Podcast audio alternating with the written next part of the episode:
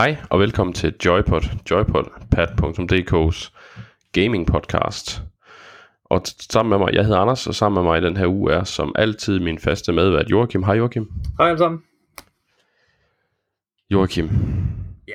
Du har, du har været ude og købe ind i den her uge. Ja, det kan man vist godt sige, jeg har. Jeg, øh, jeg fik jo lavet mig et, øh, en anmeldelse inde på joypad.dk angående øh, en, et event, jeg var til inde i København øh, med noget VR, PlayStation VR, i forbindelse med deres to års øh, hvad kan man sige, jubilæum. Øh, og så var jeg jo nødt til at skulle ud og købe mig et PlayStation VR selv. Det, sådan er det jo bare. Ja, det er klart. Ja, Okay. Det måtte jo ske. En af os skulle jo, skulle jo uh, falde i fælden. det er jo det. Så, øh, så ja, det har jeg haft lidt sjovt med her de sidste par dage. Det, øh, det kan varmt anbefales, det, det vil jeg sige. Hvad er, øh, er der sådan et, et, er der et par favoritter? Ja, altså nu, jeg har altid været en stor fan af eksempelvis Guitar Hero og, øh, og sådan nogle musikspil og sådan noget der, så, så Beat Saber, det falder jo naturligvis i, i min, øh, ja, lige i min kurv. Øh, altså, hvad kan man forlange? Du har lysvær, du har musik, du skal slå i takt til beatet. Det, det, det er bare, sådan er det bare. Ja, jeg har, jeg har nok kigget lidt på Beat Saber, det ser, ser virkelig fedt ud. Um, og det virker også som om, altså det, det jeg tror, der var mest imponerende for mig, når jeg har set uh, nogle, nogle videoer med, med Beat Saber, det er, hvor, hvor præcis det virker til at, um, at reagere med motion controls. Det virker som om, de, de er ret skarpe. Ja, det synes, jeg synes generelt, at, at øh, altså, som sagt, nu har jeg ikke haft det så længe, øh, men, men jeg synes generelt, at, at motion sensor og, og de her move controller og alt det her, det fungerer rigtig godt. Øh, det, øh, den opfanger det godt, også selvom der ikke er sådan helt vildt lyst i rummet, så fanger den det stadig. Øh, og så har jeg så også købt mig Astrobot, skal jeg lige hurtigt sige. Øh, Rescue Mission. Fantastisk spil. Det er også, øh, det er sådan rigtig hyggeligt, og, og man, man, ja, du kommer bare rigtig ind i stemningen, når du sådan går rundt. Det, øh, det er et rigtig godt spil. Ja, det, det har vi også hørt rigtig meget godt om.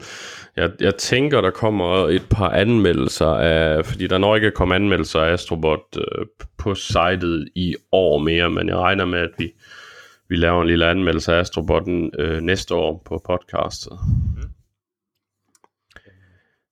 Ja. Øh, jeg har haft travlt i den her uge. Øh, min Falling Sky anmeldelse for den den opmærksomme lytter, vil, der har været inde på sitet og kigget og tænkt, hvad er Anders? Din lille løgnhals. Hvor er, hvor er den anmeldelse blevet af?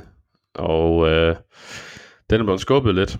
Um, og det er der lidt forskellige årsager til, men jeg har, ikke, jeg har simpelthen ikke haft mulighed til at spille det nok. Det er så stort og komplekst et spil, og der er nogle elementer i det, som jeg skal have prøvet noget mere, før jeg kan give en endelig bedømmelse af det, men jeg kan garantere, at, der, at anmeldelsen bliver færdig inden jul. Så så man kan nå at læse det der, men øh, man nok ikke, måske ikke i tid til, at man kan nå at købe det inden jul. øhm, og så har jeg selvfølgelig spillet Frostpunk. Naturligvis. Og så er jeg godt i gang med Hearthstones nye expansion, som jeg har skrevet anmeldelser af. Den kommer op på sitet inden for de næste par dage. Øh, Rastakans Rumble hedder den. Øh, en ja, meget blandet fornøjelse, vil jeg sige. Mm. Rigtig mange rigtig positive ting, men også nogle, nogle lidt negative elementer. Måske ikke så meget fra selve expansion, men mere fra, fra hvor vi er henne i, i uh, udvidelsesrotationen i expansion lige nu, eller i Hearthstone lige nu med expansion. Så, så der er noget, men det, det skriver jeg altså i detaljer om i, i anmeldelsen. Og så er jeg så småt gået i gang med um, Mutant Zero, som er det nye... Uh, Tactic RPG, som, øh, ja, hvordan skal jeg forklare det? Forestil dig en rollespilsudgave af XCOM med, med ender og gris. ja, okay. Ja, det er, det er en ret spændende oplevelse. Øhm, jeg, jeg, indtil videre kan jeg rigtig godt lide det. Det har en meget, meget dyster stemning. Øhm, og, og jeg er ret imponeret over, at de formår at beholde den dystre stemning, på trods af, at man som sagt render rundt som en halvtyk and og gris. Øhm, men øh, men det, det fungerer. Det er bygget på et, øh, et øh, pen and paper øh, rollespil. øh, som, og, og det kan man godt mærke, der er en del øh, sådan dice rolling i baggrunden ved nogle skud og sådan noget, så, men, men det fungerer rigtig godt, og øh, ja, der kommer en anmeldelse af det også øh, en gang i næste uge. Okay. Øhm, Joachim, ud over VR og, og, og Frostpunk, er der noget, du har, så har du haft tid til at kigge på noget andet i den her uge? Ja, jeg har jo, øh, jeg skal jo anmelde øh, Just Cause 4, det har jeg lige fået sendt her for, øh, ja, det var sidste uge. Øh, så det har jeg været en lille smule i gang med, jeg er ikke kommet så langt endnu, så, så jeg, kan ikke, øh, jeg kan ikke komme med nogen, nogen tanker eller noget. Øh, jeg skal sætte mig ordentligt ind i det, jeg skal lige have tid til det. Men øh, det kommer der en anmeldelse af her på et tidspunkt, øh, inden, inden så forfærdeligt længe. Ja, og så har det jeg glæder lavet... jeg mig til at, til at høre, hvad du, hvad du synes om det. Ja, um, altså indtil videre, lige den lille snas, jeg har spillet af det, der, det virker spændende. Øh, det er jo, hvad kan man sige, det er jo Just Cause-genren. Øh, så, så jeg vil ikke, altså, sådan umiddelbart, så tror jeg ikke, man skal lægge for meget i, i historien og alt det her. Mere bare, at, øh, hvad skal man sige, man kommer lidt tilbage til det, spil handler om. Og, og, og, og have det sjovt. Gør det, du ikke kan gøre i virkeligheden øh, det er det, jeg tror, Josh Kors, det handler lidt om, at du får lov til bare at få frie tøjler. Det er dig, der er bossen. Øh, gør, hvad du har lyst til. Ja, altså, øh, nu har jeg, jeg spillet en del Just Cause 3, og jeg kan da huske noget af det sjoveste for mig, det var bare at, at binde sådan nogle gastanke til alt muligt, og så bare skyde dem af, og så se ting flyve af, af pommeren til. Ja, præcis. Der, altså det, det, er, det er sådan en drengerøvenes legeplads, de også går. Så hvis de, hvis de bibeholder det i firen, så vil jeg i hvert fald personligt være fint tilfreds. Ja, præcis. Altså, der, der er mange sjove, øh, man kan lave nogle forskellige loadouts med din, øh, med din grappling gun, øh, hvor du så kan få den, jamen du kan smide nogle forskellige ting ind, få nogle ballonger, der løfter ting op i luften, og, og altså igen, jeg har ikke spillet så meget af det, men, men det kommer ret hurtigt i spillet. Øh, det er meget sjovt. Det, det, skal, det skal leges lidt med her i løbet af de næste par dage. Spændende. Ja. Jamen, øh, skal vi, vi har rigtig mange nyheder i dag, så skal vi ikke øh, bare øh, kaste os lidt over dem? Øh, hvis vi starter med, øh, med de lidt hurtige, så kan vi sige, at øh, der er Bethesdas, øh, skal vi kalde den Taskegate, den, øh, den er ikke slut endnu. Nej. Man tænkte lige, nu har de været at sige, vi, hvis I skal bare melde ind med, at de har købt den her Collector's Edition, så får I tilsendt de tasker, vi havde lovet. Så kunne man tænke sådan ligesom lukket der, positiv afslutning. Ja. Men nej, det var ikke godt nok. Det var ikke... Øh, det, var, det var ikke lige det, var, det, de havde på. Det var som om, altså, jeg, jeg personligt, så, så, så tror jeg, at der har siddet en hel supportafdeling til, til julefrokosten. Og så har den, den ene sagt til den anden, nu har vi simpelthen, nu har vi simpelthen ramt bunden. Nu, nu kan det ikke blive værre. Så har den anden sagt, hold min øl. det passer nok meget godt. Fordi nu, nu har de simpelthen, nu har de klokket gevaldigt i det. Ja. Igen. Men Igen. endnu værre den her gang. Altså det her, det her, det er virkelig, øh, det lykkes dem. Folk kan jo inde på, når man laver en, øh, en sag, en, en support-sag ved Bethesda, så kan man jo gå ind og se og følge sin egen sag, om der er blevet kommenteret på den, og hvor lang den er, og så videre. Øhm, det, der så er sket i forbindelse med den her taskegate, det er, at nu, når brugerne gik ind og kiggede på deres support-sager, så lå alle andre support-sager der også frit tilgængelige for dem. Det er så, hvad det er. Men i de der supportsager, der kunne de ikke bare se, hvad supportsagen handler om, eller hvem der har lavet den, men de kunne se alle personlige detaljer, telefonnummer, adresse, betalingsinfo, alt lå derinde. Og man, man kan da sige en positiv ting, det er da, at de forstår at samle deres fanskare. De kommer hinanden Det er tydeligt. Det er rigtigt. Altså, venner, vi synes, I er lidt for meget uvenner. Nu, nu sørger vi for, at I alle sammen havde os, og så er I der enige i hvert fald. Ja, præcis. Ja, det, ja, ja, altså Bethesda har nået et punkt, hvor deres support er omtrent lige så stabil som deres gameplay. Heyo! Shots fired! Um, men Bethesda er ikke det eneste firma, der gang på gang i år virkelig bare uh, kører, den, kører den hjem. Uh, Blizzard har aflyst uh, nogle store Heroes of the Storm uh, e-sports turneringer næste år. Det er så hvad det er. når det er sådan, at man afløser noget i, i sportens verden normalt, så fortæller man de hold, der er med det her, inden man lægger det ud til, til, øhm, til mængderne. Det har Blizzard ikke valgt at gøre, til trods for, at en del af de her professionelle spillere har kontaktet Blizzard de seneste måneder og spurgt, sker der noget her? Er der problemer? Hvad er status med Heroes of the Storm, og hvad er status med Heroes of the Storm e-sports? De har hele tiden fået at vide, I skal ikke være mange, der er ikke noget problem. I dag blev det så offentliggjort øh, på, på Activision Blizzards hjemmeside, at øh, ja, vi har så aflyst de her turneringer. Det er altså det samme sted, som de her professionelle, de ser det. De har ikke fået noget at vide fra Blizzard inden. Ups. Ja, det er pinligt. Altså, det er direkte pinligt. Ja. Øhm, og så desuden, så kunne de så fortælle, at de flytter udviklere til andre projekter fra Heroes of the Storm. De prøver så at skrive, at det, det er bare standardpraksis, det har vi gjort før. Jo jo, men hvorfor er det så lige fra Heroes of the Storm, som er deres det spil, der klarer sig værst, øh, penge, et af værst pengemæssigt, øh, øh, i hvert fald af deres online-spil. Øh, ja, det, Ja, det, det, det går ikke godt hos Blizzard, lad os sige det sådan. det er lidt nommer, den der. Øhm, jeg er lidt bange for, hvordan fremtiden ser ud for Blizzard. Øh, da Mike Morheim, han sagde, nu stopper jeg, og sagde farvel og tak her til BlizzCon, der, der må jeg sige, der tænkte jeg så, nu er det den sidste af de rigtig gamle drenge, der, der takker nej, og nu, nu bliver det op ad bakke, og ja, det kan være, at han har, han har læst uh, skriften på væggen og tænkt, ej, det her, det her, det gider jeg simpelthen ikke. Det, det holder ikke. Han forlod en Det Blizzard, vi ser i dag, er i hvert fald langt væk fra det Blizzard, jeg, jeg kan huske fra, fra jeg var yngre, må jeg sige. Ja, yeah. det er lidt ærgerligt, det skal gå den vej, men uh, Ja, det er det. Men det, det, altså, det er Activision, øh, efter min mening, som er... De skulle aldrig have, have været en del af det, men, men det kunne de jo ikke selv styre. Det var dengang Vivendi ejede jo Blizzard, og de gik sammen med Activision, og så, ja, så var den ligesom lukket. man kan se sådan lidt en, en gylden tråd igennem deres, øh, deres titler, eller hvad man skal kalde det. Øh, man har også, øh, ja, hvad hedder det, Destiny 2. Øh, der har de jo også en, en finger med, og øh, det er som om, der er lidt en, en, en rød tråd igennem det hele, at øh, ja, det, det, det duer ikke rigtigt, føler man. Der er et eller andet, der går galt, ikke også? Altså, ja.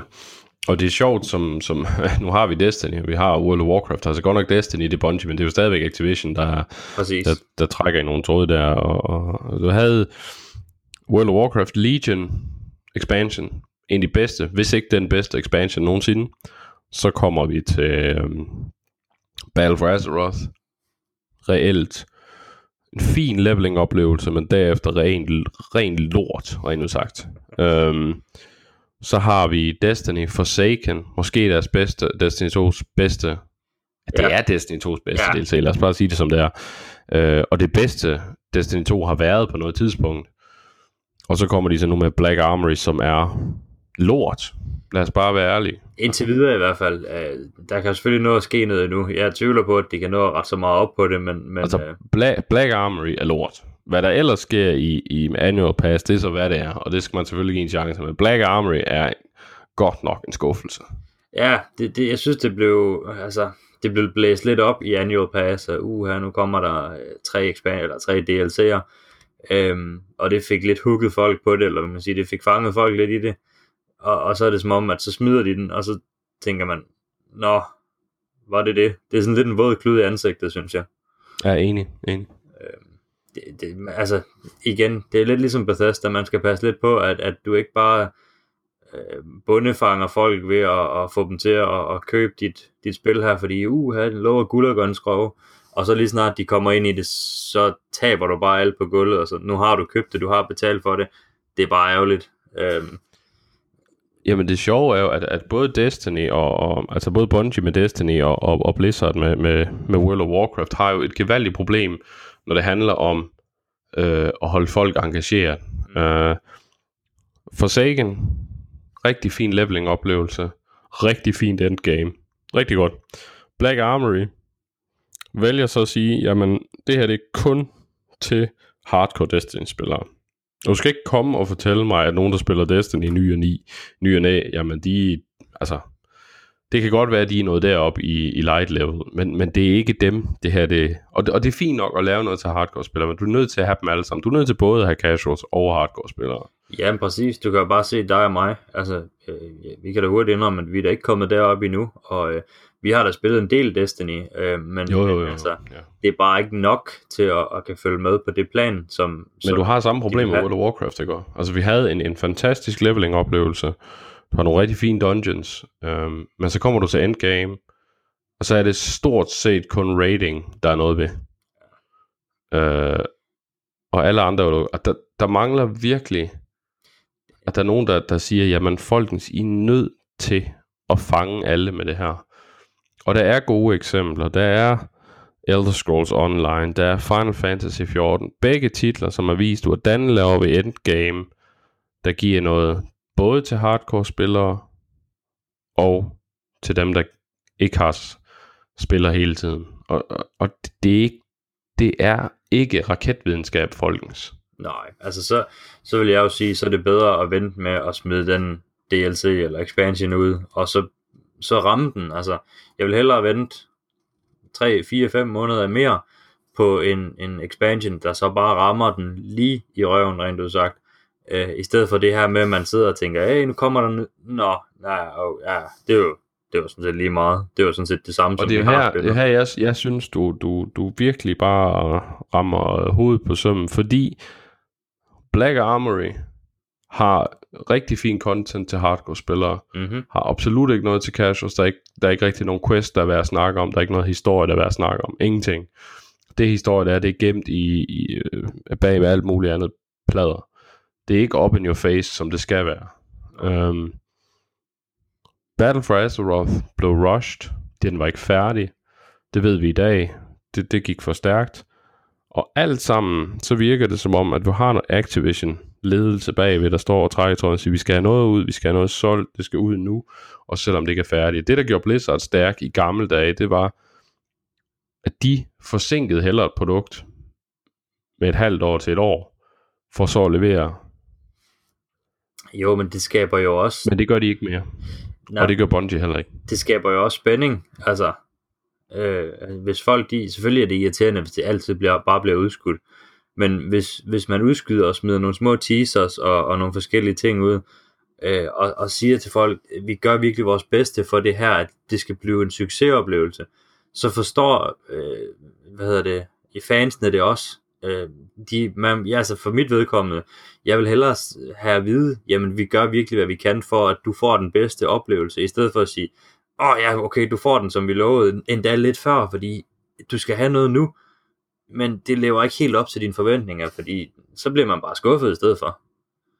Men det er fordi, at der ikke, altså, det er jo det, der er problemet. Der bliver jo ikke tænkt på, jamen, hvad er det fans vil have? Fordi det er man egentlig ligeglad med, bare man kan få pengene ind. Men problemet er bare, hvis du ikke holder din, din, din fanskare engageret i spillet, jamen, så tjener du heller ikke nogen penge på det langsigtet.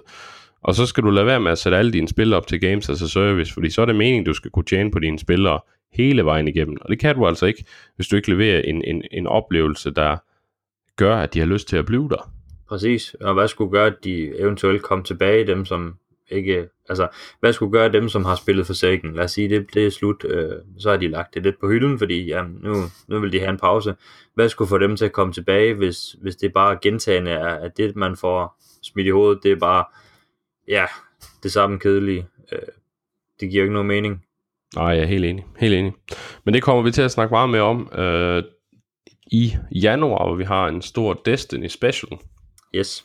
hvor vi simpelthen kigger på hele Destiny-franchisen. Det bliver et, et afsnit uden nyheder og sådan noget. Det kommer simpelthen kun til at handle om, øh, om Destiny, og der har vi, får vi besøg af de tre dejlige drenge fra de danske Guardians. Det bedste Destiny podcast, måske i hele Europa faktisk. Øh, jeg har hørt en hel del forskellige. Jeg, jeg tror, ja, jeg, jeg tror, ja, det kan vi godt, det kan vi faktisk godt tillade os at sige. Ja. Øhm, så det, det bliver spændende også at få deres meget mere hardcore syn på sagen. Øhm, men lad os fortsætte med nyhederne. Ja. Vi har lige haft Game Awards, og øhm, der kom en hel del øh, trailer og så videre. Blandt andet så havde vi Joker, øh, hovedpersonen fra Persona 5, som blev annonceret til Smash Bros. Unlimited, det nye til Switch. Og grunden til, at jeg har taget det med, øh, det er ikke så meget... Altså, for mig personligt var Persona 5 en skuffelse, i hvert fald afslutningen. De første 50 timer var fantastisk, men derefter så faldt det lidt ned fra en klippe for mig. Men det er en franchise, der er ekstremt populær, og den har været meget bundet til PlayStation. Men det, at vi nu har Joker i Smash Bros., kunne tyde på, at vi måske får Persona 5 eller en eller anden form for Persona til Switch. Og det synes jeg er spændende. Ja, det er en spændende vej at gå, kan man sige. Øh, så havde vi også en øh, temmelig øh, brutal øh, og sjov øh, trailer til Mortal Kombat 11. Det ser ud som om, de stadigvæk forstår, hvad det er, der gør Mortal Kombat interessant. Og øh, ja, den er, den er dejlig grotesk, lad os bare sige det sådan. Øh, så fik vi noget overraskende en, øh, en trailer til Marvel Ultimate Alliance 3. Det var ikke en serie, jeg havde regnet med, at vi se komme tilbage. Øh, isometrisk øh, action RPG med superhelte. Jeg kunne rigtig godt lide det allerførste uh, Ultimate Alliance. Toren var jeg sådan lidt mindre begejstret for, men det var stadig et godt spil, så jeg, jeg ser meget frem til den her. Jeg ved ikke, om du har spillet uh, Ultimate Alliance-serien? Nej, det kan jeg ikke lige frem til, jeg har. Nej. Men uh, det bliver spændende at se. Så fik vi et nyt Far Cry. Ja. Uh, Far Cry New Dawn, som er uh, deres take på post-apokalypsen, apokalypsen hedder det, som, uh, som jo, vi, det havde vi faktisk, det var lidt af et tema, vil jeg sige, hvis man kigger så ned af de, de trailer, der kom. Um, ja, jeg glæder mig til at det, se, hvad, hvad Far Cry byder på. Jeg kunne rigtig godt lide femmeren. Um, jeg tror, det her det bliver et spin-off, ligesom, øh, ligesom Blood Dragon. Ja, det kan godt være. Altså, jeg synes, jeg synes at de laver nogle rigtig gode spil, og det er også, jeg, jeg er spændt på at se det. Måske ikke, at jeg bliver sådan super hyped over, men jeg er spændt på at se, hvad det byder på. Øhm, ja, fordi som sagt, jeg kunne godt lide femmeren. Jeg synes, det, ja, det var meget fedt. Det, jeg synes var lidt interessant ved deres, øhm, ved deres trailer der, det var, at, at i stedet for at tage øh, post apo, hold op. Post-apokalypsen som, øh, som sådan en, et, et wasteland, så er der masser af natur og, og blomster og så videre. Og det passer egentlig meget godt med de seneste forskninger i, hvor man har prøvet at finde ud af, hvad sker der egentlig med jorden, hvis, hvis der kommer en atombombe. Så det synes jeg er interessant øh, skifte, og, og gør, at det står lidt... Øh, det står lidt for sig selv imod mange af de andre her. Ja. Men nu vi er ved, ved, ved uh, post-apokalypsen, så fik vi også en trailer til Rage 2, som også er meget farverigt, men dog meget det her wasteland desert feel alligevel. Uh, Rage 1 blev lidt et, en, var et, et, et kritisk ganske glimrende spil, men, men blev ikke så stor en kommersiel succes. Uh, jeg er spændt på, om, om Rage 2 bliver et hit.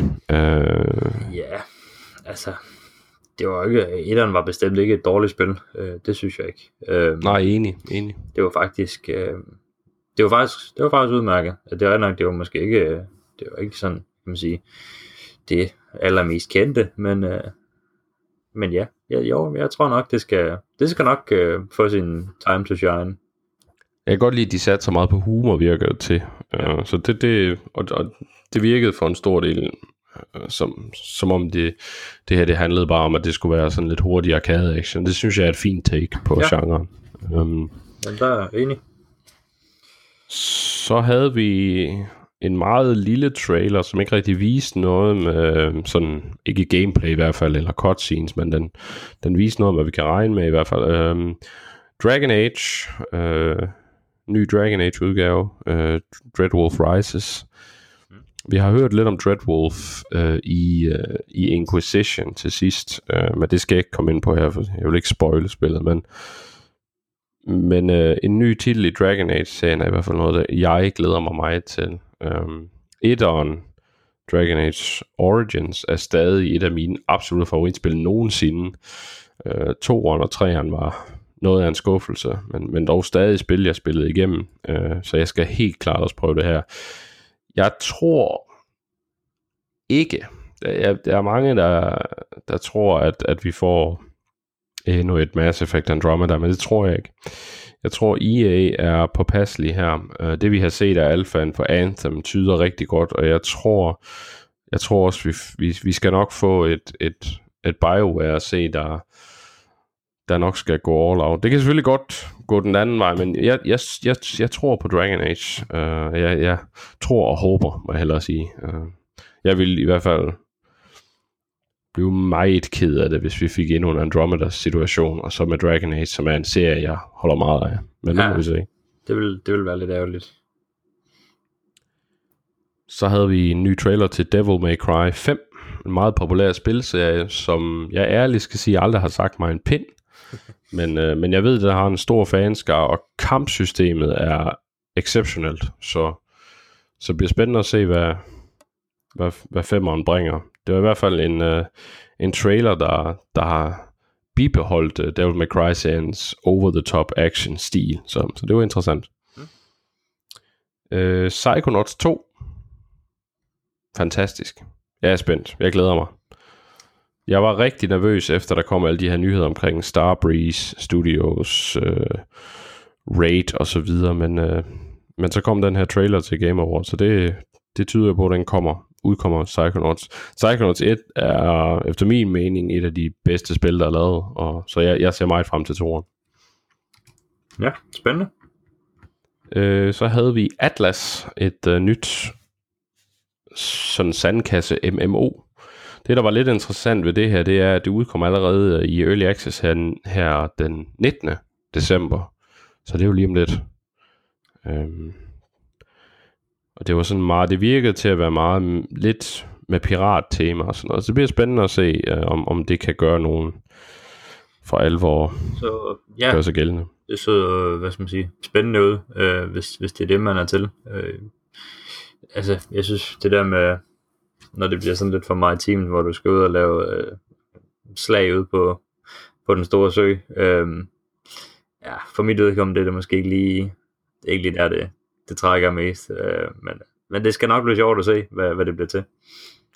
Ja, jeg, altså jeg tror, det der gør, at Atlas måske kunne have en bedre kommersiel succes end, end, end andre piratspil, der har været i år, øh, det er, at, øh, at de har også valgt at satse på andre ting. Altså der er også crafting system, så du kan, du kan komme ud af quest og sådan noget. Så det, det bliver spændende at se. Men den største nyhed, nyt spil for Obsidian. Mm.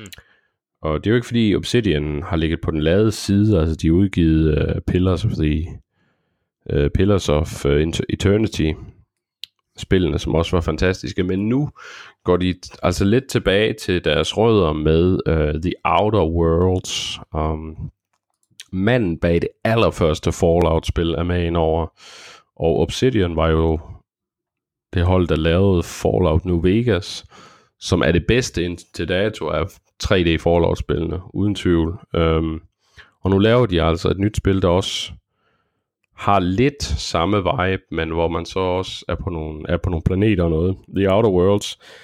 Det ser rigtig spændende ud. Masser af humor, masser af god gammeldags Obsidian-stil. Og hvis der er noget Obsidian, de kan lave, så er det verdener, man har lyst til at udforske med fantastiske historier. Så jeg, jeg ej, hvor jeg glæder mig. Altså. Ja, det ser, det ser faktisk rigtig, rigtig spændende ud. Øhm, men altså, det kan man nærmest, nærmest til ikke forvente andet end. Nej, altså, jeg var rigtig glad for, for Pillars uh, of Eternity også, uh, men, men jeg har savnet uh, Obsidian tilbage til, til 3D-verden, uh, som i Fallout New Vegas. Uh. Ja, altså jeg synes, uh, New Vegas, det var ja, fantastisk spil.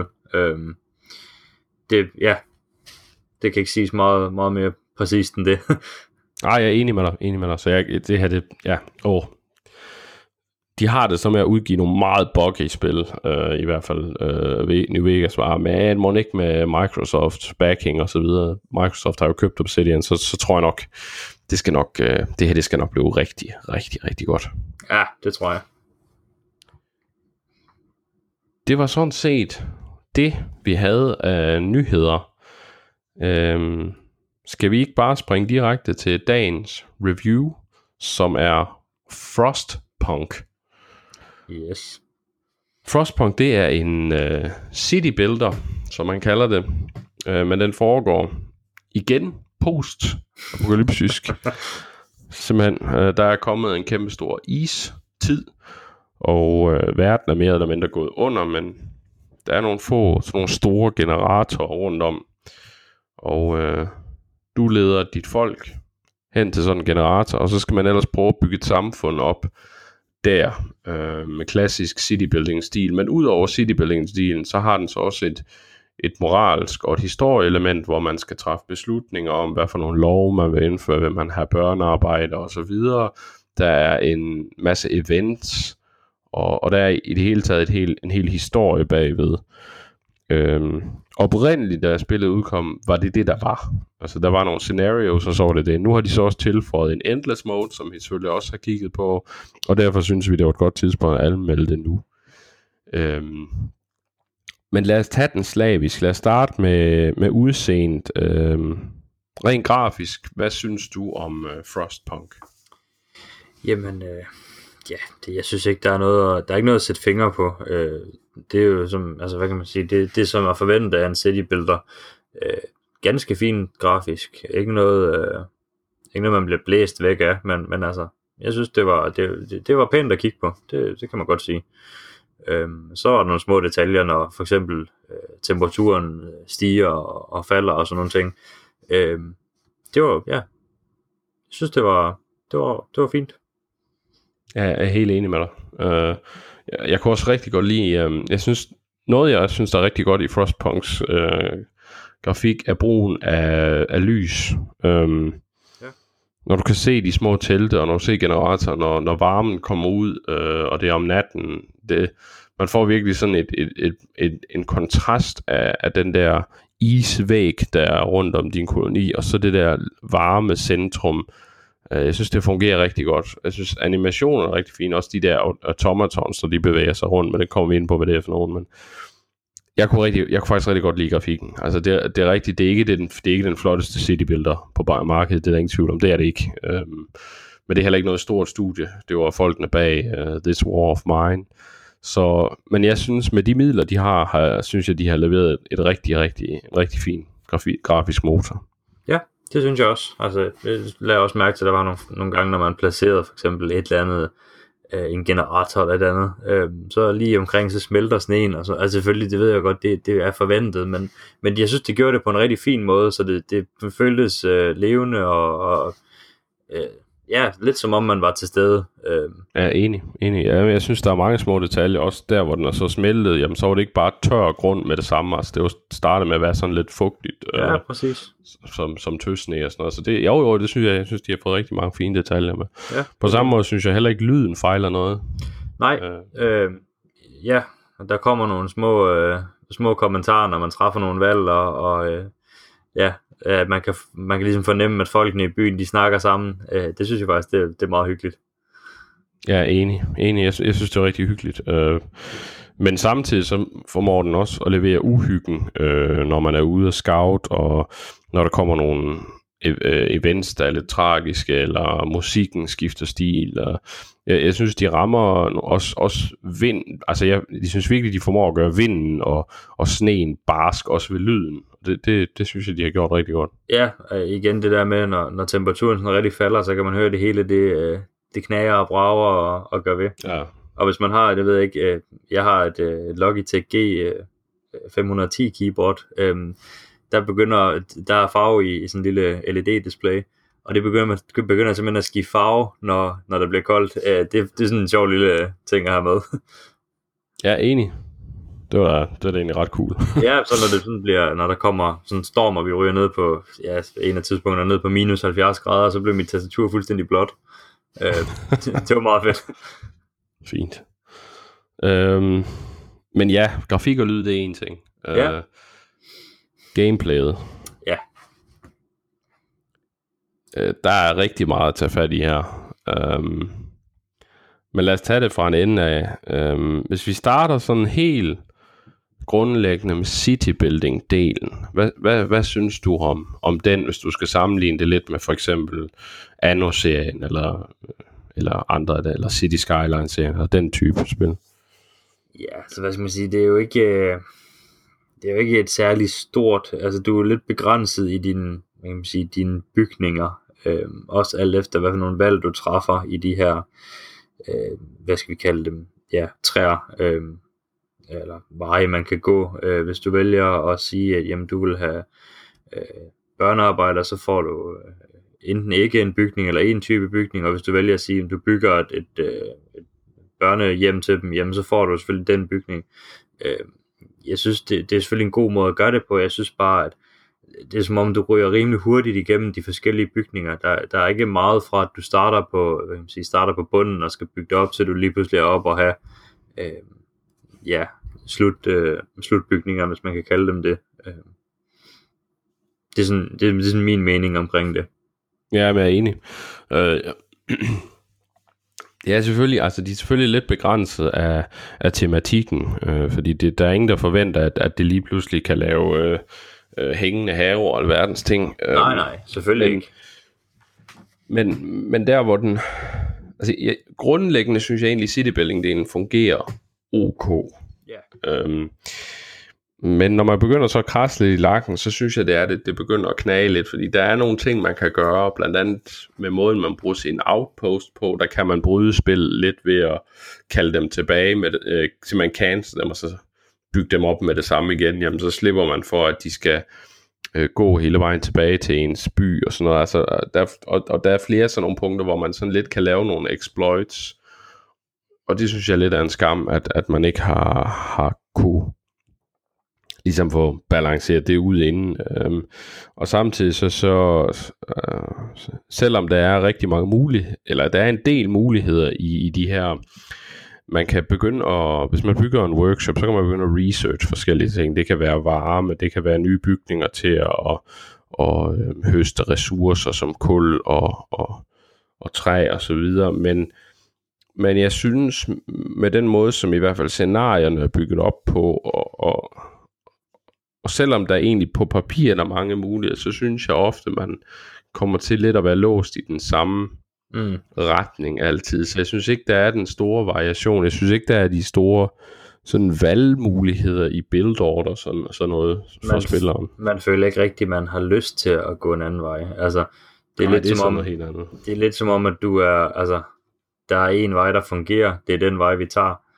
Øh, når du først ligesom har fået det til at fungere, jamen hvorfor skulle du så prøve at, at, at lave noget andet, fordi det er ikke sikkert, at det fungerer lige så godt, føler jeg. Øh, jeg havde nemlig lidt samme problem, jeg føler også, at jeg, jeg sådan, jamen altså, det var ligesom min, min go-to øh, vej, jeg, jeg gik der og, og researchede mange af de samme ting, fordi ja, sådan er det jo bare. Det er jo det, der, der skulle til for, for succes. Øh, jeg er enig. Men altså, man kan også sige, at spillet er også så stringent, at, at man, er ikke, man har ikke, altså noget af det, jeg har nyt allermest normalt i City Builder også, gå ind i endless mode, og så ellers bare byg og byg og byg. Få skabt en økonomi, der kører, og så kunne bygge stort og flot. Og det, det giver mening, at man ikke nødvendigvis kan det i Frostpunk, men samtidig så gør det altså også, at oplevelsen bliver en, som ikke har den store genspilsværdi, i hvert fald rent citybuilding-mæssigt, så føler jeg lidt, at, at de begrænsninger, der er, måske tematisk skal være der, men også er der, de gør, at selv Endless Mode er ikke noget, jeg som sådan har lyst til at vende tilbage til. Nej, det virker sådan lidt overflødigt med Endless Mode. Øhm, ja, det er faktisk rigtigt. Og det, fordi, ja, det er en skam. Ja, præcis. Øh, nu er nu for eksempel, øh, ja, det ligger i hvert fald lidt, du tager af dem, øh, der, der synes jeg, at jamen, altså, der har du lyst til at, at se din by vokse større og større, og, og du får nogle flere handelmuligheder og sådan nogle ting. Øh, det, det, det har man naturligvis ikke i, i Frostpunk, som du selv siger, fordi jamen, øh, verden er ligesom gået, gået at lave, og øh, ja, men, men altså, ja, det ved jeg ikke. Det, det... Jamen, jeg, jeg tror lidt problemet er lidt, at tematikken og den gameplay-type, de har valgt, i bund og grund er lidt øhm, i opposition til hinanden, hvis man kan sige det sådan.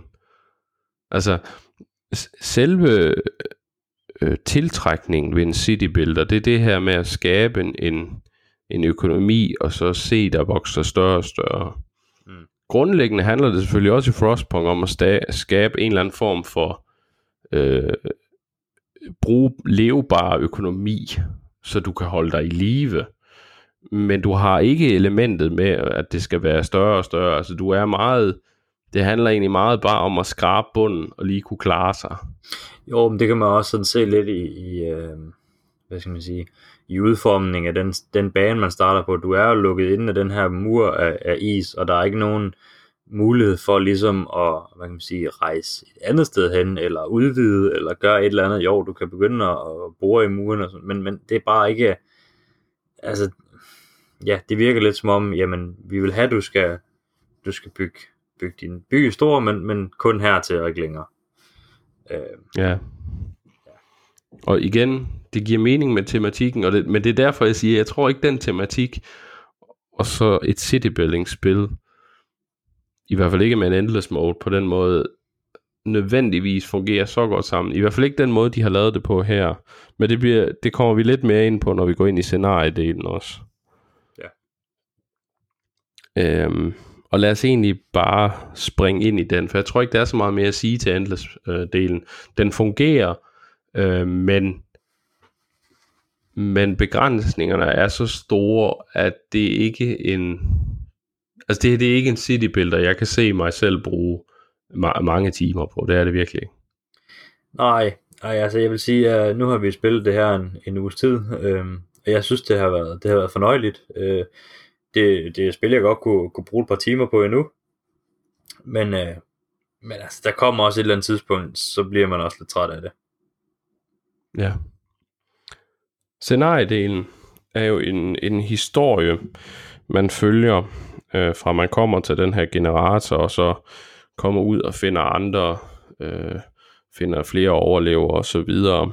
Øhm, og det her det er meget historiebaseret, og det handler meget om, om at fortælle også en, en morale, hvilket er normalt for de her udviklere. De gjorde det også i, i This War of Mine, øh, som er et fremragende spil. Øh, et helt, helt andet type spil, men, men, men igen, det der survival-elementer, der går igen øh, her i, i Frostpunk. Yeah. Hvordan fungerer historien for dig? Jo, men jeg synes sådan set, altså, ja, jeg synes for historien fungerer godt. Øh, der er ikke så meget der, det er sådan lidt kort svar, det ved jeg godt, men, øh, men altså, det, ja, jeg synes ikke, jeg har sådan har stødt på noget, hvor jeg tænkte, nej, øh, det, det var ikke lige, altså, jeg synes, det fungerer egentlig meget godt. Øh, hvad, hvad, tænker du om det? Jamen altså, jeg, jeg var egentlig også glad for historien. Jeg synes, den fangede mig. Øhm, det er jo lidt en, en, en, en, en, en, en stiløvelse i at være, i, i at være øh, e-, ene hersker og despot. Øh, så så, så det, det, er jo, det er jo lidt et, et alternativt... Øh, en alternativ tilgang, men, men, men jeg synes faktisk, at historien fungerer rigtig godt. Jeg kan rigtig godt lide, at når man sender scouts, man kan sende scouts ud, som så kan explore, og der sker så events, hvor man skal tage stilling. Øh, for eksempel kan det være, at man kommer til en hule, hvor der er nogle isbjørne, der har fanget nogle, øh, eller der holder, der, har, der angriber nogle overlevende, og så kan man så vælge at, at sende sine scouts efter dem for at redde de overlevende, men muligvis miste sine scouts, eller miste alle, eller hvad, hvad skal man gøre? Altså, man bliver hele tiden stillet over for nogle valg, som jeg også synes har nogle ret tydelige konsekvenser. Øhm, jeg er helt enig. Jeg også tænker og, på sådan ting som, hvis du, øh, hvis du vælger, der er altså risikoen for frostbid og sådan nogle ting, den er den er jo rimelig stor. Øhm, hvis du så vælger, om inden du vil holde din, din folk i live ved at øh, have dem sengelæggende, så mister du den arbejdskraft. Eller så kan du så også vælge, at du øh, amputerer simpelthen øh, den her øh, kropsdel, som er, er blevet frostbit. Øh, og senere hen kan man jo så få nogle, øh, hvad kan man sige, nogle proteser, du kan... Øh, og jeg synes faktisk, at, at øh, det der, altså de konsekvenser, de valg, du træffer, de har, jeg synes, det, det fungerer faktisk meget godt. Øh. Ja, enig, enig. Øh, I hvert fald til en vis grad. Øh, øh, og og jeg, jeg, jeg, synes, jeg synes faktisk, hele historieopbygningen er rigtig spændende. Øh, jeg kan godt lide, øh, jeg kan også godt lide, som du var lidt inde på, at man skulle træffe valg med politik også. Ja. Altså fordi man er også den politiske leder, og, øh, og hele vejen igennem, så er der sådan et, et, et træ af love, man kan vælge. Og der kan man få, og, der, og man, det jeg rigtig godt kan lide ved Frostpunk, det er, at du bliver tvunget til nogle gange at være en kæmpe lort. øhm, der er ikke noget, der hedder, at du er den næste Sankt Peter, som simpelthen bare redder dem alle. Nu kommer jeg her. Jeg hedder Anders. Jeg skal nok redde jer. Ikke noget problem, folken. Nu smøger vi ærmerne op, og så klarer vi det her sammen. Der er ingen, der skal dø. Der er ingen, der får det dårligt. Vi er på Hawaii næste uge. Nej, nej, det gør vi ikke her. Altså, det... man, kan, man kan prøve, men det har som regel ikke stor succes. Nej, det har det ikke. Øh, på et tidspunkt kan jeg huske, at jeg var i, i en af scenarierne, var, altså noget, øh, ikke kun mig, men det vil alle møde, noget af det, man ret hurtigt finder ud af, det er, der er rigtig mange mennesker og brødfølge, der er ikke meget mad her. Øhm, og så kan man få valg imellem, om vil du, vil du så lave suppe til alle. Øh, det går nok ikke noget, de bliver så mæt af, men, men der kan gå nogle flere madrationer på sup, end der kan, hvis du skal lave sådan rigtig mad. Eller du kan simpelthen vælge at putte savsmål i maden, fordi så bliver de mæt. Det er måske ikke lige det sundeste. Og det smager nok ikke særlig godt. Nej, det er sådan noget helt andet. øhm, og inden man starter spillet, så, så sidder man jo... Altså, jeg, har, jeg kan lige så godt sige det som det er. Når jeg spiller rollespil og sådan noget, jeg, jeg spiller altid den gode. Altså undtagen lige i Star Wars Old Republic, men det er fordi The Empire er de gode. Folk har bare ikke fattet det endnu. Øhm, men, men jeg prøver altid at gøre gode ting og være den her sådan squeaky clean moralske øh, hjælper. Men i Frostpunk blev jeg overrasket over bagefter, når jeg havde truffet noget valg, hvor jeg sad og tænkte, jamen jeg gør jo det her for, for gruppen. Altså det her, det er jo det gode at gøre. Altså jeg skal redde så mange som muligt. Så sidder man bagefter og reflekterer over spillet, hvilket jo et af spillets styrker, at det får mig til at reflektere over det bagefter og tænke, hold da op, din voldspsykopat. øh, blandt andet nævnte jeg før det her med isbjørnene. Jamen altså jeg valgte at sige, nej, jeg kan ikke undvære mine scouts, fordi hvis de ikke kan komme rundt og finde noget mere, jamen, så kan alle folk nu ikke overleve. Så nej, altså de der små børn, og hvad der ellers var, de må blive et af de isbjørne. Der er ikke noget at gøre. Ja, det er et hårdt, men nødvendigt valg nogle gange. og og, og det, det, det må jeg sige, det kunne jeg rigtig godt lide ved Frostpunk, at, at, at det fik mig til at tænke. Også det her med, at jeg, jeg synes, det, det er rigtig godt øh, til at... F- man kan ikke undgå... Altså alle, alle, dine, alle dine mennesker i byen har navne, men du kan ikke undgå, at de bliver et abstrakt begreb. Nej, præcis. Jeg røg også lidt i en... Øh i nogle moralske kvaler, eller hvad man skal sige. Jeg, øh, jeg valgte at, øh, hvad hedder det, lægge min, øh, have mine folk øh, liggende, øh, altså bevare dem i live øh, ved at ja, forlænge deres øh, sengeophold. Øh, og det gjorde så ville jeg så vælge at give dem ekstra madrationer, så de kunne komme så hurtigere og sådan nogle ting, og jeg havde fået sådan en rimelig god madøkonomi op at køre. Lige pludselig, så kom der simpelthen bare oprør i byen, at enten så skulle jeg skære ned på de der madrationer, eller få dem alle sammen raske, eller ikke gøre noget. Øhm, jeg kom så til at vælge den midterste mulighed, at jeg vil gøre dem alle sammen raske. Det tænkte jeg, nu skal jeg nok lige vise, hvem der Jeg skal lige være brændseren i det her. Der blev jeg straffet. Det skal jeg lige gå lov for. Hold da op. Øhm, så er jeg lige pludselig ikke uh, the good guy længere da det så ikke lykkes for mig, fordi det gjorde det bestemt ikke. Hold Nej, fordi hvis man, hvis man lover noget, og så ikke kan holde det, så skal jeg ellers love for, at folk bliver utilfredse. Ja, det. øhm, der er bare no mercy. det, det er der virkelig. Øhm, og man kan så vente, og, men jeg kom til at tænke på et brætspil, der hedder Churchill. Øhm, som øh, groft fortalt handler om, at man, man, den ene spiller styrer Stalin, den ene styrer Roosevelt, og den sidste styrer Churchill. Og så sidder man ved det her bord, hvor de diskuterer under 2. verdenskrig, og skal træffe nogle beslutninger omkring, hvor skal fronten angribe osv. Og, og det bræt eller kort, hvor man har der hvor fronterne er på, jamen det er ikke ligesom i Risk eller, eller, øh, eller den type spil, hvor du har enkelte øh, herreenheder. Så nej, der har du simpelthen bare en front, og så et, et helt zoomet ud map. Og det gør egentlig rent tematisk, at det simulerer meget godt det her med, jamen nu sidder i det der lokale, jamen hvis du skal træffe beslutninger for, for så mange mennesker, og, og på, på så vidt et plan, jamen så bliver det hele meget abstrakt. Og selvom Frostpunk på en måde er meget mere zoomet ind end, end Churchill er tilfældet, så er det stadig sådan, at du har hele tiden i tanken om, jeg skal holde generatoren kørende, jeg skal sørge for, at der er mad til alle, jeg skal sørge for, at vi har øh, en, en stabil kåløkonomi, øh, kål, kuløkonomi hedder det. en god kåløkonomi ville nok have været fint, men det er der bare ikke rigtig noget at finde af. Nej, øhm, det, der er som om, der blomster ikke så meget lige derude. Nej, øhm, men, Men, øh, men det får alligevel, fordi du skal tage alle de her ting i betragtning, så gør det, at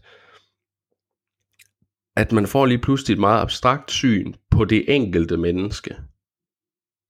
Yeah. Altså, det, det er svært lige pludselig at tænke, når øh, søde lille øh, Annette på, på fem år, hun er et lille barn, hun skal have, hun skal have så, så god en opvækst som muligt under de her forhold. Fordi på den anden side, ja, men hun kunne jo godt hjælpe lidt til, i hvert fald på sygehuset. Det er jo det. Og så 1, 2, 3, så har du lige pludselig sagt ja til børnearbejde.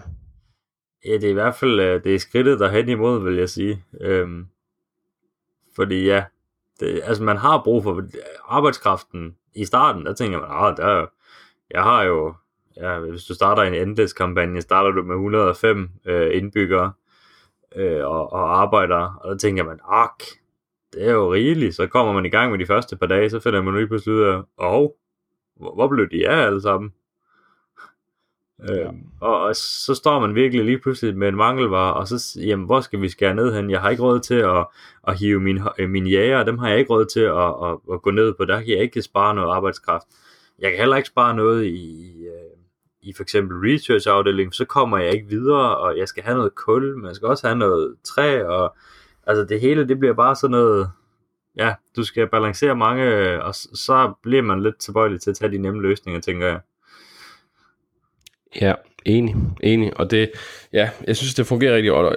Og jeg fik i hvert fald mange, mange øh, refleksioner over spillet bagefter. Mm. Der, hvor jeg så synes, det falder lidt fra hinanden. Og det er lidt en skam, fordi kunne de have nailet det her, så, så, så havde jeg haft en, en virkelig god oplevelse af Frostpunk.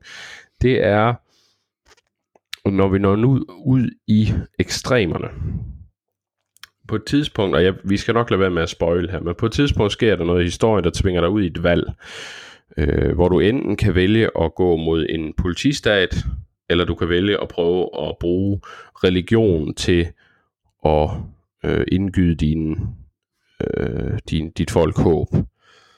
Øh, og fælles for dem begge to er, at der hvor de starter, er egentlig meget godt. Altså religion, det handler om, at man bygger et, et hus, hvor man kan komme hen og og de kan komme hen, og de kan, de kan bede, øh, eller øh, jeg tror, de kalder det House of, of Faith, øh, hvor de kan komme hen, og hvor man kan samle dem sammen, og de kan have glæde af hinandens fællesskab. Og under den anden, jamen der kan man begynde at sørge for, at der kommer lidt politifolk og sådan noget, og holder lidt ro og orden, øh, og sørge for, at at der ikke kommer for meget, at folk ikke kommer op og slås, eller, men at der bliver holdt en ro og orden, så man kan fortsætte arbejdet effektivt, og, og, og vi kan komme tilbage på sporet igen. Og det starter jo meget, øh, altså det starter meget uskyldigt. Øh, nu, nu valgte jeg for eksempel at tage, hvad hedder det, det der med, at man fik nogle, ja, nogle politifolk, eller nogle watchmen, som det hedder. Øhm, mm-hmm.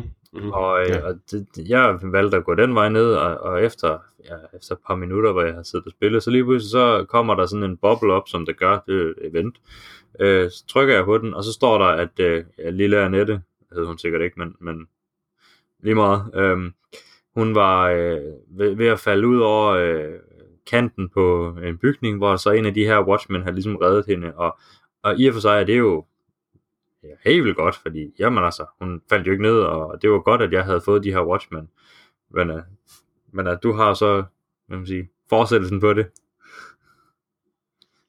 Øh, hvad, det, hvad det bliver til, altså i sidste ende.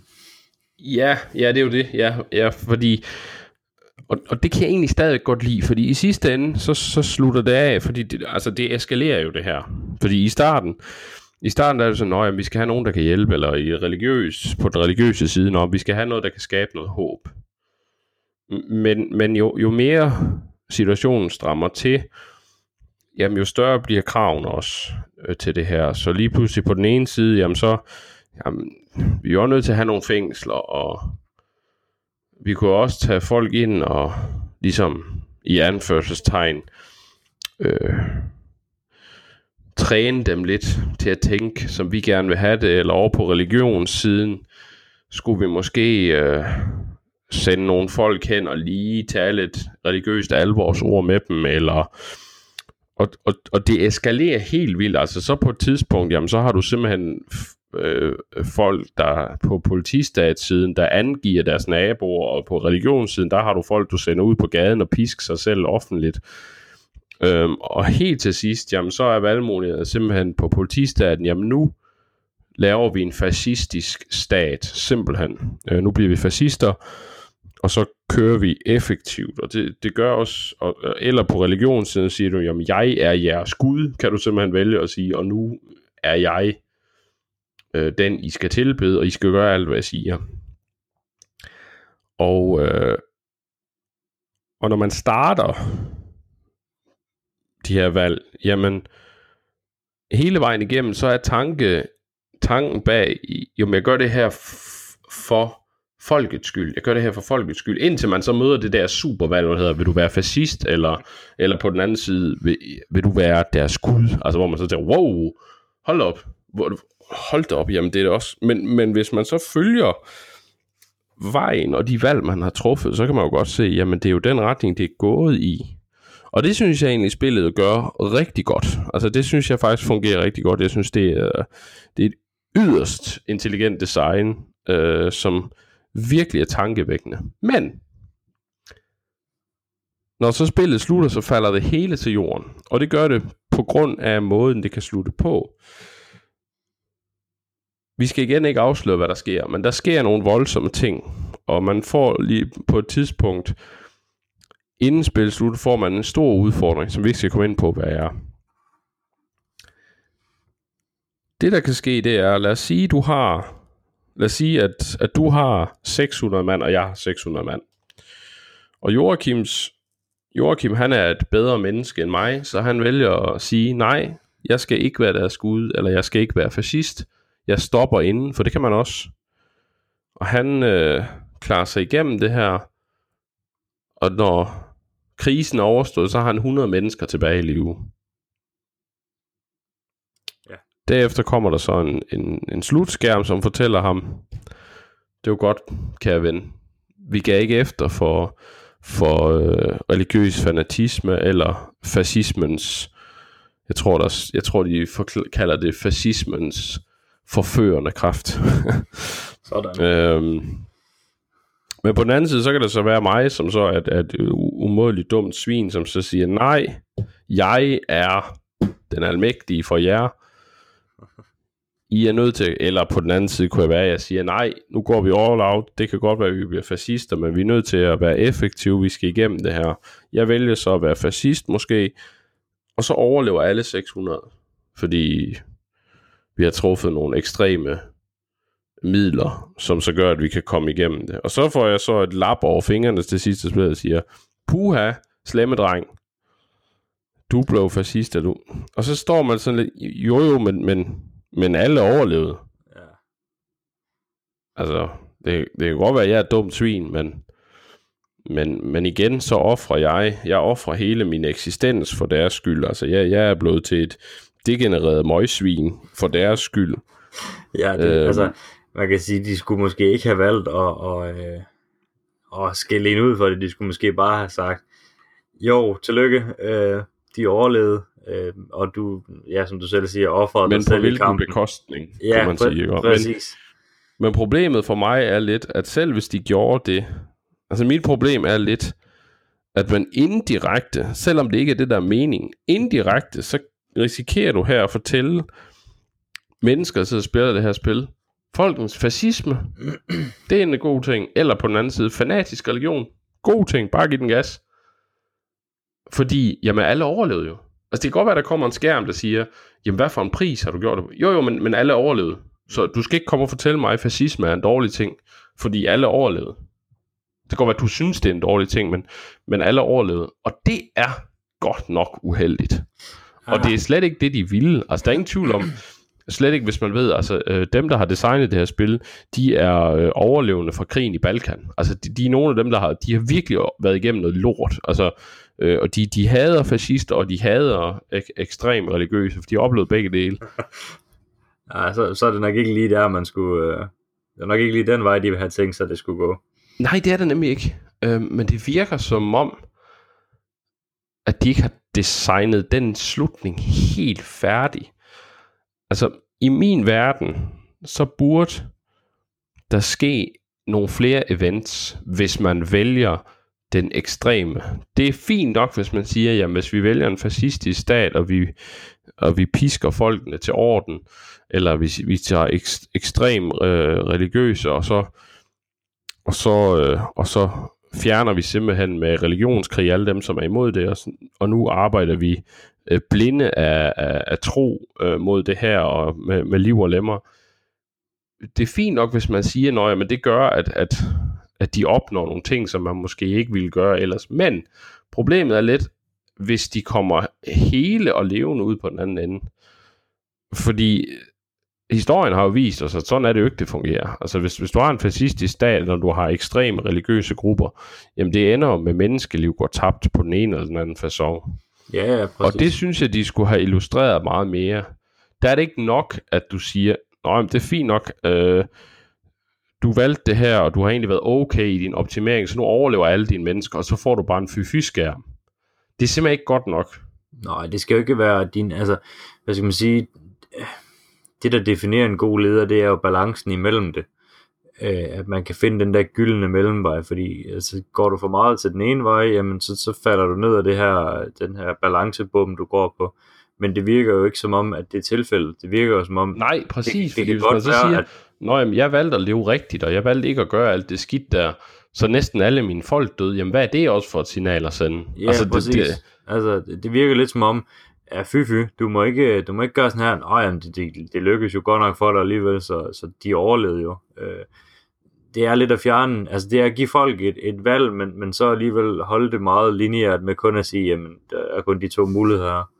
Øh, den anden, den, den tredje, øh, hvad hedder det, vej er ikke rigtig nogen vej, fordi jamen, det ender med alle dine folk, de dør. Præcis. Og, og det, altså, man, man, det virker som om, jeg, jeg ved ikke, hvad tanken bag, om man har vil, om det var virkelig vigtigt for udviklerne, at folk traf enten ekstrem politisk eller det ekstrem religiøse valg, og så kunne sige, hey, hvad laver du?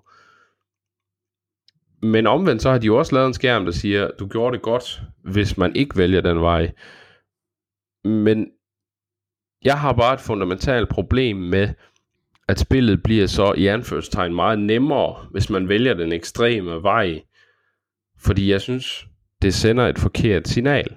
Altså, du laver her et spil, der har et meget, meget klart budskab omkring, hvad vi mennesker er, hvordan magt korrumperer, og hvordan man med de rette intentioner faktisk kan udvikle sig til et regulært uhyre. Men derfor er det også så vigtigt, at når man har så vigtigt et budskab, og hele vejen igennem spillet egentlig gør det formidabelt, at man så ikke smider det hele på gulvet til sidst, ved ikke at have designet den sidste del af krisen og så videre færdig. For sådan en følelse som mig, som om der er gået noget galt i designfasen. Ja, enig. Det føles lidt som om, man har, har valgt at sige, hov, øh, vi skal da egentlig også til at, ja, det skal da udgives det her. Sådan. Ja, jeg ved, jeg ved ikke, hvad der er gået galt der. Altså, det, det kan selvfølgelig også være derfor, de har valgt først nu at, at lave en, øh, en endless-kampagne for, at, at de har fået kritik af det her. Det, altså, det, det skal jeg ikke kunne sige. Øh, for at man ligesom ikke kommer ud i, i, i den der hvad kan man sige, slut øh, ja, skærmen. Ja, jeg ved det ikke, altså, men, men, men så falder det hele lidt til jorden for mig, fordi Endless-kampagnen er egentlig ikke citybuilding-delen i Frostpunk er ikke stærk nok til at, at holde en Endless-kampagne øh, interessant i længden, synes jeg ikke i hvert fald. Øh. Nej, præcis. Og netop scenariet er det, der gør, altså de her valg og så videre, er det, der virkelig gør Frostpunk rigtig godt. Så hvis de bare havde, hvis de bare havde fået den slutning designet hen, så de fik budskabet, det her budskab helt i mål, uden at man bagefter sidder og kan sige, ah, uff, jamen så, så, havde, så havde det for mig været en helt anden oplevelse. Så jeg, jeg, jeg synes, det er en skam. Det må jeg indrømme. Jeg, jeg, jeg synes, det er en skam. Ja, øh, enig.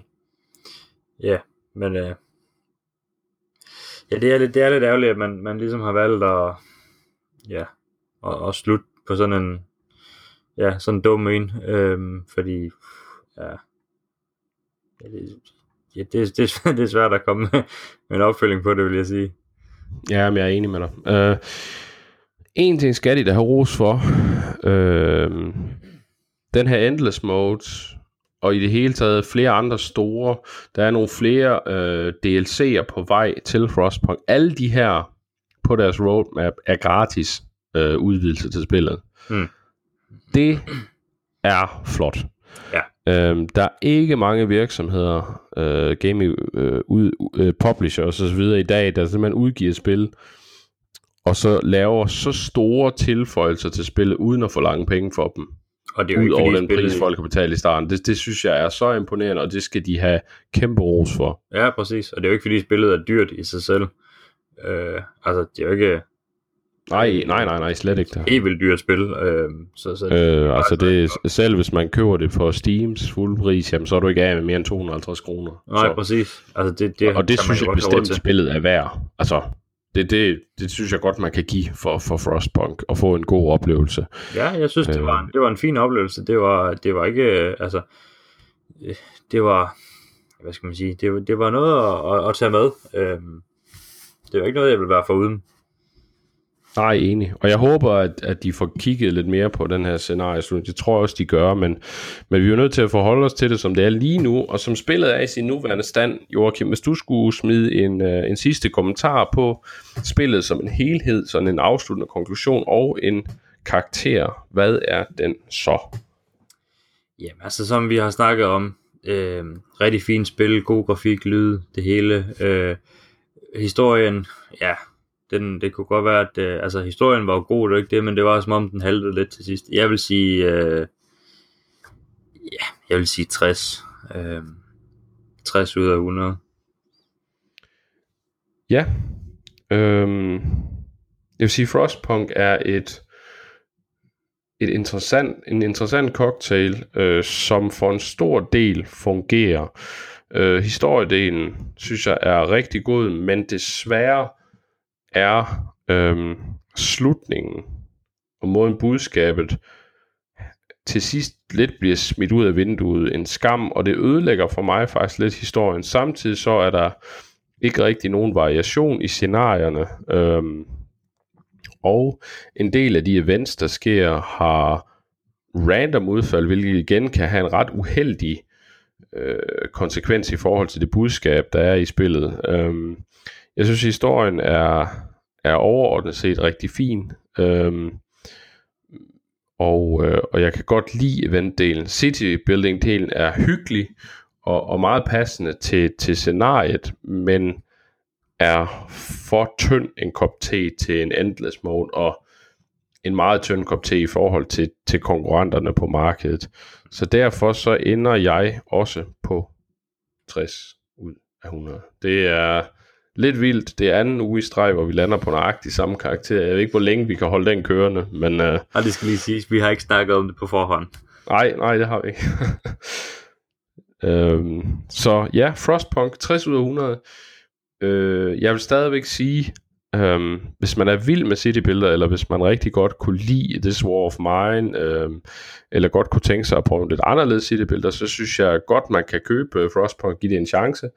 Øh, men men øh, ja, det, det kunne godt have været bedre, men, men jeg vil stadigvæk sige, at, at jeg kan godt anbefale, i hvert fald hvis det er på tilbud på Steam, så, så kan man roligt give det en chance. Ja, enig. Det er et spil, der, selvom det ikke kommer helt i mål, så synes jeg, det er et spil, der er værd at i hvert fald opleve en enkelt gang. Jeg skal Til lige, sidst. øh, Ja, Ja, undskyld. Er du at sige noget? nej, øh, kom bare. Nå, ja, jeg vil bare sige sådan lige som en, øh, en public service. Øh, vi snakkede lidt om No Man's Sky sidste gang. Kan det ikke passe? Jo, jo. Øhm, det er i den her weekend på tilbud, halv pris på Steam til den, den 17. december, hvis det var noget, nogen har lyst til at prøve. Så er det da måske en, en gylden mulighed. Mm, ja, ja. Det Øh, var bare sådan lige... nu vi snakker om en, en udgiver, som virkelig har øh, fulgt op på sit spil. Uh, no Man's Sky var en lidt en katastrofe, da det udkom, øh, men, men Hello Games har ikke droppet det, man har simpelthen kæmpet, og nu er spillet faktisk derhen, hvor de mere eller mindre har opfyldt alt det, de lovede, inden spillet kom ud. Så så ja, det var en rigtig, en rigtig fin idé at få prøvet det. Her til sidst, så øh, skal vi nævne øh, joypad.dk selvfølgelig, som er vores øh, site, hvor I kan læse anmeldelser. Øhm, vi har lige fået de seneste anmeldelser, vi har. Vi har Joachims artikel om, øh, om PlayStation VR i anledning af to års jubilæet. Øh, og så har vi en øh, anmeldelse fra Asmus på Hitman 2, som han har spillet igennem. Øh, der kommer meget snart øh, anmeldelser af et fiske- og et jagtspil til Switch, som øh, Michael har taget sig af. Øh, ja, jeg skal blankt erkende, det, det, ikke, det var ikke, altså de, de screenshots, ved jeg har set, det, er ikke, det var ikke køn, men, men det, ja, nu må vi se.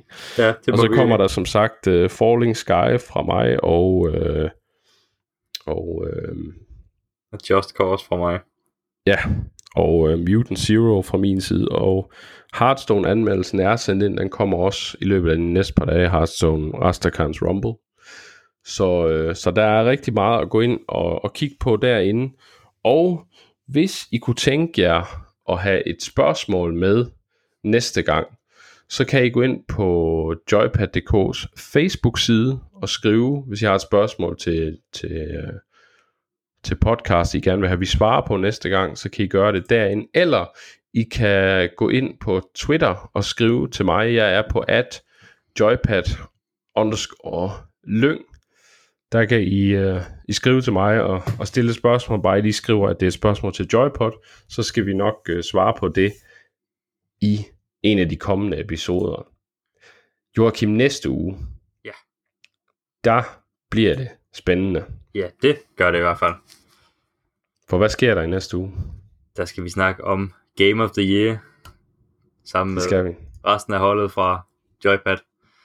Ja, vi, vi får gæster. Det gør vi bliver, nemlig. Altså venner, det bliver hyggeligt. Vi får Asmus kommer, øh, og vores øh, redaktør og anmelder øh, Michael er også med. Og vi skal, vi skal simpelthen have fundet Joypads øh, Game of the Year. Vi skal snakke lidt om hver isærs top 5 fra i år. Vi skal snakke lidt om gode oplevelser, dårlige oplevelser, og, og vi kommer til at snakke om, om året, der gik generelt i gaming hensyn. Så det bliver et, et, et øh, lidt større afsnit, øh, men også, øh, også rigtig spændende. Så tag og lyt med i næste uge, når vi har Game of the Year, og så må I ellers øh, have det rigtig dejligt, til vi ses igen.